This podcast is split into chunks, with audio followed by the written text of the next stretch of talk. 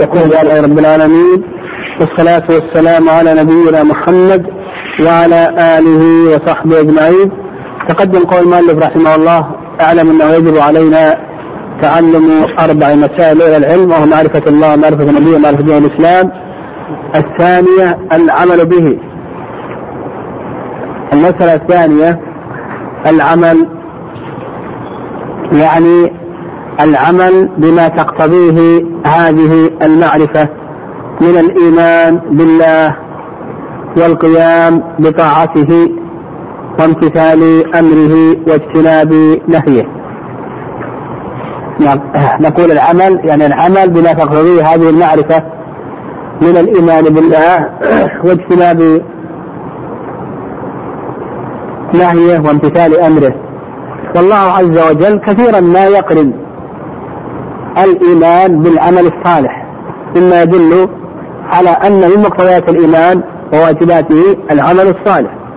إن الذين آمنوا وعملوا الصالحات والذين آمنوا وعملوا الصالحات إلى آخره وهذا كثير في القرآن. و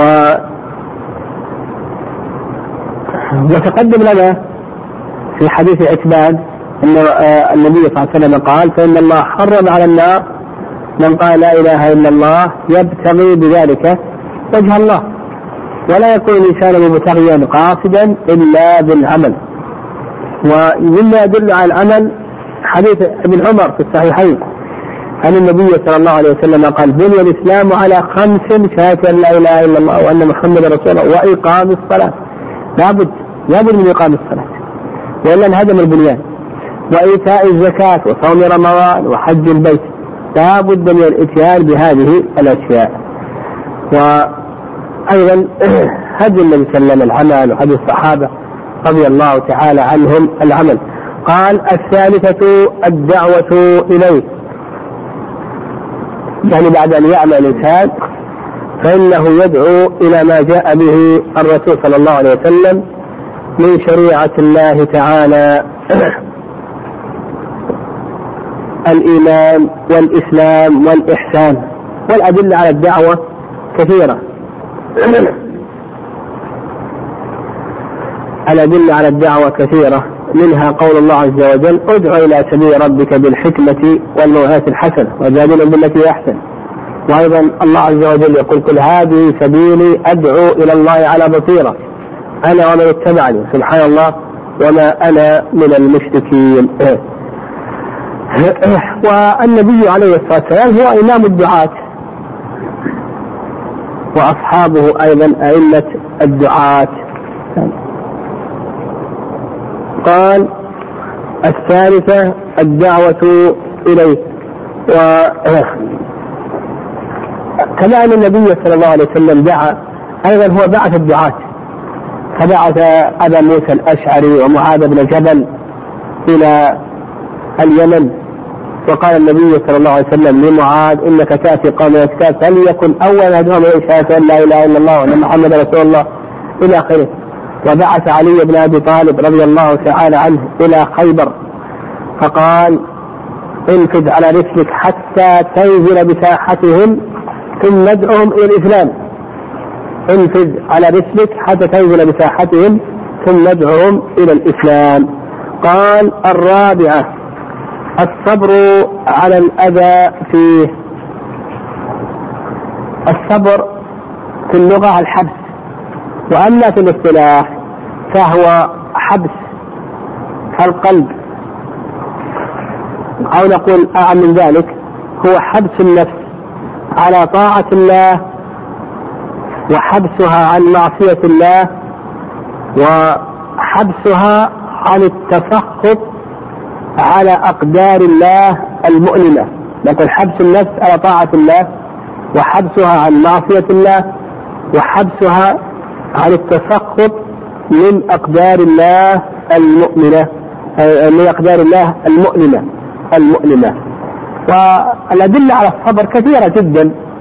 من ذلك قول الله عز وجل فاصبر وما صبرك واصبر وما صبرك إلا بالله. وقوله سبحانه وتعالى فاصبر كما صبر والعزم من الرسل. وقال سبحانه وتعالى والصابرين والصابرات. وقال سبحانه وتعالى ولقد كذبت رسل من قبلك فصبروا على ما كذبوا وأوذوا حتى أتاهم نصرنا. ومراتب الصبر ثلاثة صبر على طاعة الله وصبر عن معصية الله وصبر على أقدار الله المؤلمة ولا شك أن الإنسان إذا دعا الناس فإنه سيخرجهم من شهواتهم وما تمليه عليهم أهواؤهم وشياطينهم إلى آخره فيجد, سيجد منهم ماذا؟ جموحا سيجد منهم جموحا ونفورا وإعراضا هذا الجموح والنفور والإعراض يؤدي إلى ماذا؟ ها؟ يؤدي إلى الأذى والاستطالة يعني قد يؤذي غيره ويستطيل عليه قال والدليل قوله تعالى يعني ادعى هذه المراتب الأربع العلم والعمل والدعوة والصبر. قوله تعالى والعصر إن الإنسان لفي خسر إلا الذين آمنوا وعملوا الصالحات وتواصوا بالحق وتواصوا بالصبر. فهذه الآية اشتملت على هذه المراتب الأربع إلا الذين آمنوا الإيمان من مقتضياته العلم. الإيمان لا بد فيه من العلم وإلا ما يكون الإنسان مؤمنا. لا بد أن يعلم حتى يكون مؤمنا. فقوله آمن آمنوا هذه استدل بها على العلم.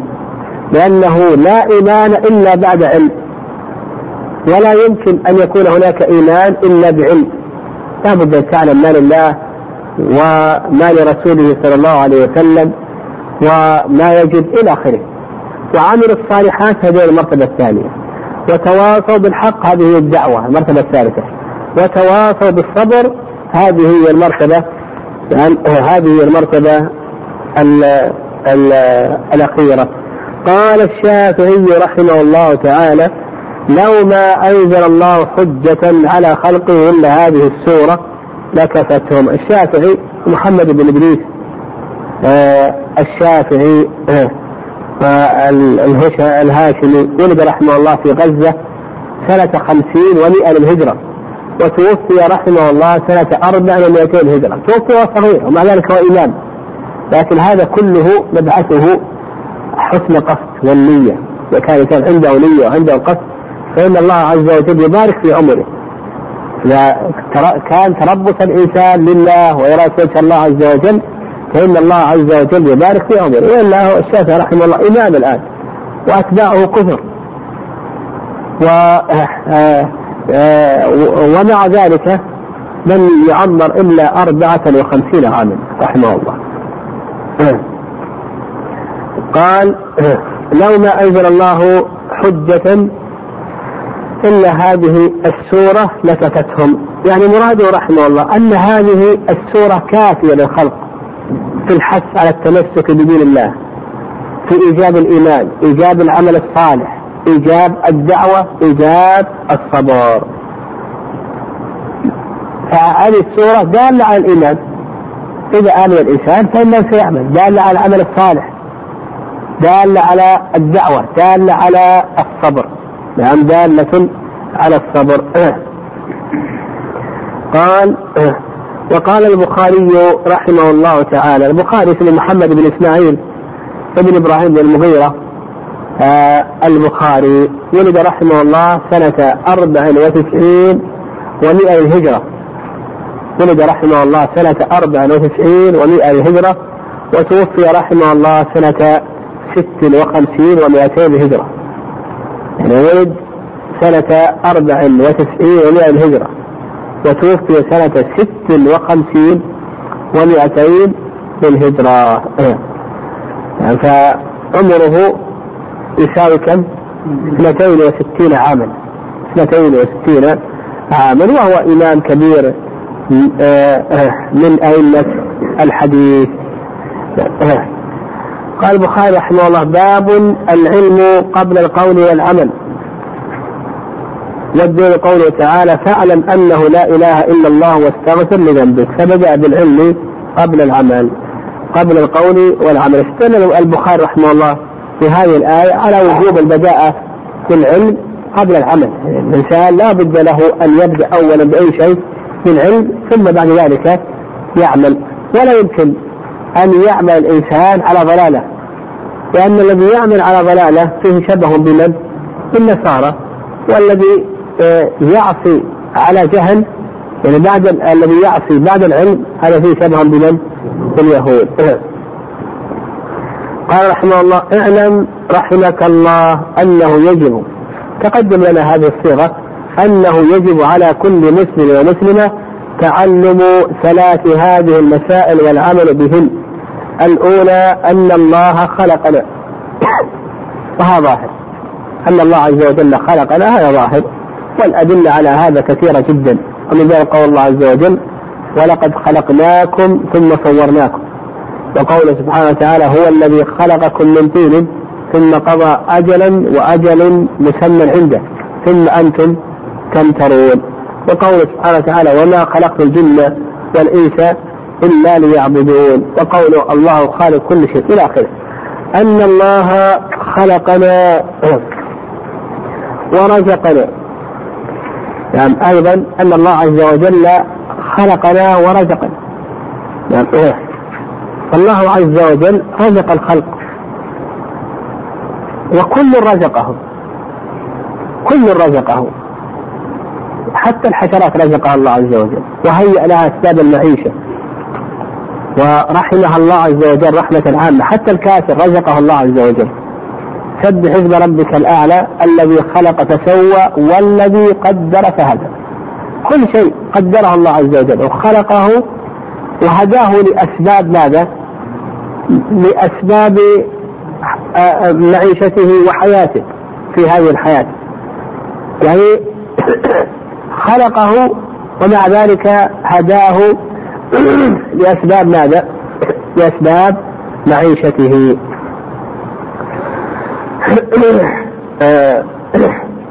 ورزقنا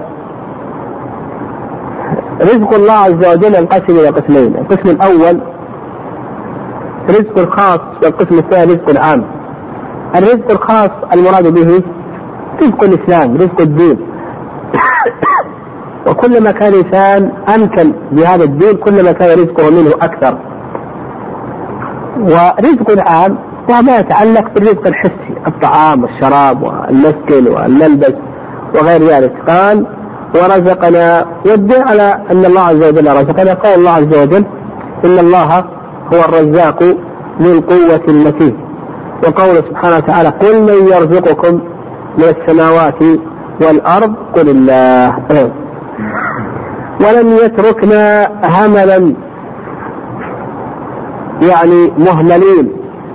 غير محاسبين ومجزيين لم يترك الله عز وجل هملا بل أرسل إلينا رسولا. ودي على ذلك قول الله عز وجل أفحسبتم أنما خلقناكم عبثا وأنكم إلينا لا ترجعون؟ وقول الله عز وجل أيحسب الإنسان؟ أيحسب الإنسان أن يترك سدى؟ أيحسب الإنسان؟ أيحسب الإنسان أن يترك سدى ألم يكن نطفة من من مني يمنى ثم كان علقة فخلق فسوى فجعل منه الزوجين الذكر والأنثى. قال بل أرسل إلينا رسولا. ما من أمة من الأمم إلا وبعث الله عز وجل لها رسولا. كما قال سبحانه وتعالى ولقد بعثنا في كل أمة رسولا. أن اعبدوا الله واجتنبوا الطاغوت. وقال سبحانه وتعالى وإن من أمة إلا خلا فيها إلا خلا فيها نذير. فمن أطاعه دخل الجنة. تقدم تعريف الجنة. يعني من أطاع الرسول صلى الله عليه وسلم دخل الجنة. ودع ذلك قول الله عز وجل وأطيعوا الله والرسول لعلكم ترحمون. وقوله سبحانه وتعالى ومن يطع الله والرسول يدخله جنات تجري من تحتها الأنهار. خالدين فيها وذلك الفوز العظيم. ومن يطع الله والرسول يدخله جنات تجري من تحتها الأنهار خالدين فيها وذلك الفوز العظيم. وأيضا في صحيح البخاري أن النبي صلى الله عليه وسلم قال من أطاعني دخل الجنة ومن عصاني دخل النار ومن عصاه دخل النار. من عصاه دخل النار. كما قال الله سبحانه وتعالى ومن يعص الله ورسوله فإن له نار جهنم. يعني يعني قول الله عز وجل ومن يعص الله ورسوله فإن له نار جهنم خالدين فيها أبدا خالدين فيها أبدا. وكما تقدم في الحديث ومن عصاني دخل النار. يعني ومن عصاني دخل النار. قال والدليل قوله تعالى إنا أرسلنا إليكم رسولا شاهدا عليكم كما أرسلنا إلى فرعون رسولا فعصى فرعون الرسول فأخذناه أخذا وبيلا قال الثانية أن الله لا يرضى أن يشرك معه أحد في عبادته. لا ملك مقرب ولا نبي مرسل. والدليل قوله تعالى وأن المساجد لله فلا تدعوا مع الله أحدا. يعني الثانية بعد أن خلقنا الله عز وجل فإن الله عز وجل لا يرضى أن يشرك معه أحد في عبادته. لا ملك مقرب ولا نبي مرسل. وهذا الترتيب من المؤلف جيد. لأن المؤلف رحمه الله ذكر أولا ماذا؟ ها؟ توحيد الربوبية. ثم ذكر توحيد الألوهية. يعني استدل بتوحيد الربوبية على ماذا؟ على توحيد الألوهية. كما أن كما أن كما أن الله عز وجل هو الذي خلقنا ورزقنا إلى آخره. فهو المستحق بالعبادة وأنه لا يرضى يعني من مقتضى توحيد الربوبية أن الإنسان يعبد الله سبحانه وتعالى ولا يشرك به أحدا. وكما قال سبحانه وتعالى وأن المساجد لله فلا تدعوا مع الله أحد. وأيضا كما قال سبحانه وتعالى لا خير في كثير من نجواهم إلا من آمر بصدقة أو معروف أو إصلاح بين الناس ومن يفعل ذلك ابتغاء مرضات الله فسوف نؤتيه أجرا عظيما. ومن يشاقق الرسول من بعد ما تبين له الهدى ويتبع غير سبيل المؤمنين فسوف فسوف نولي ما تولى ونصلي جهنم وساءت مصيرا. إن الله لا يغفر أن يشرك به ويغفر ما دون ذلك لمن يشاء ومن يشرك بالله فقد ضل ضلالا مبينا. فقد ضل ضلالا بعيدا. وأيضا قال سبحانه وتعالى إنه من يشرك بالله فقد حرم الله عليه الجنة ومأواه النار وما للظالمين من أنصار. وأيضا في الحديث القدسي أنا أغنى الشركاء على الشرك من عمل عملا أشرك معي فيه غيري تركته وشركه. والله أعلم. صلى الله عليه وسلم.